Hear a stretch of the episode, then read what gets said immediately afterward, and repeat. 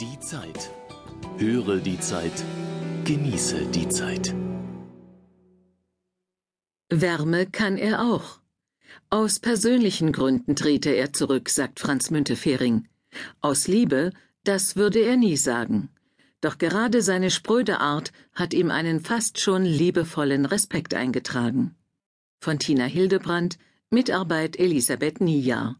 Die Zeitausgabe 47 vom 15.11.2007. Was für eine Verwandlung. Funktionär, Politiker, Staatsmann, all das ist Franz Müntefering gewesen in den 15 Jahren, in denen ihn die Deutschen kennengelernt haben. Gegangen ist er am vergangenen Dienstag als Mensch. Ausgerechnet er, der spröde, distanzierte, dem Kumpelei stets zuwider und Lob peinlicher als Kritik war, legt seine Ämter als Arbeitsminister und Vizekanzler nieder aus persönlichen Gründen. Man könnte auch sagen, aus Liebe.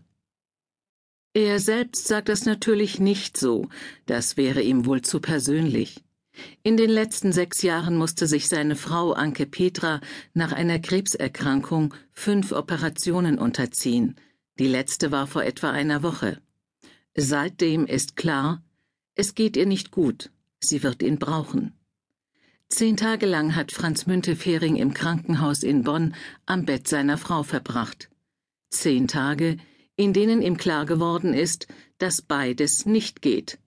Ein Ministerium leiten und eng dabei sein, wie er sagt.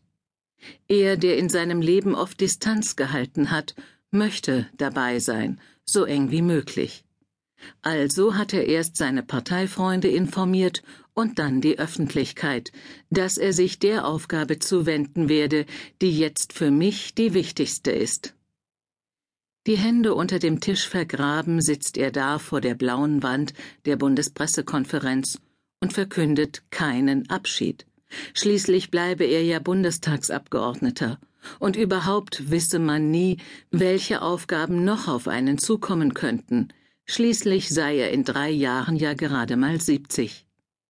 Bevor ihm das alles zu nahe gehen könnte, flüchtet er sich in Empörung über das Verhalten der CDU und gibt den Münte mit kurzen Sätzen und sauerländischem Understatement Meine Frau fand's gut, Frau Merkel nicht. Nur einmal huscht ein bitteres Lächeln über Münteferings Gesicht, als ein Journalist wissen will, warum er erst jetzt seine Entscheidung kundtue. Für sein Gefühl, sagt Müntefering, sei es doch eher eine dichte Folge gewesen, von der Hiobsbotschaft bis zur Erkenntnis, was das bedeutet. Und einen Moment lang ahnt man, welche Katastrophe über sein Leben hereingebrochen ist. Er habe mal einen Freund gehabt, aber der sei vor vielen Jahren gestorben, hat Müntefering einmal gesagt.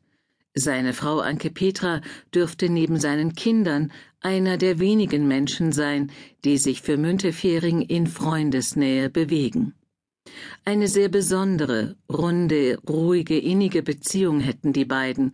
Man könne das schon eine große Liebe nennen, sagt sein Trauzeuge, auch heute noch.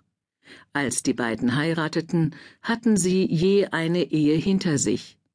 Müntefering war 55 Jahre alt und außerhalb von Nordrhein-Westfalen unbekannt. Hätte damals jemand gesagt, der wohnungsbaupolitische Sprecher der SPD-Bundestagsfraktion würde einmal in seinen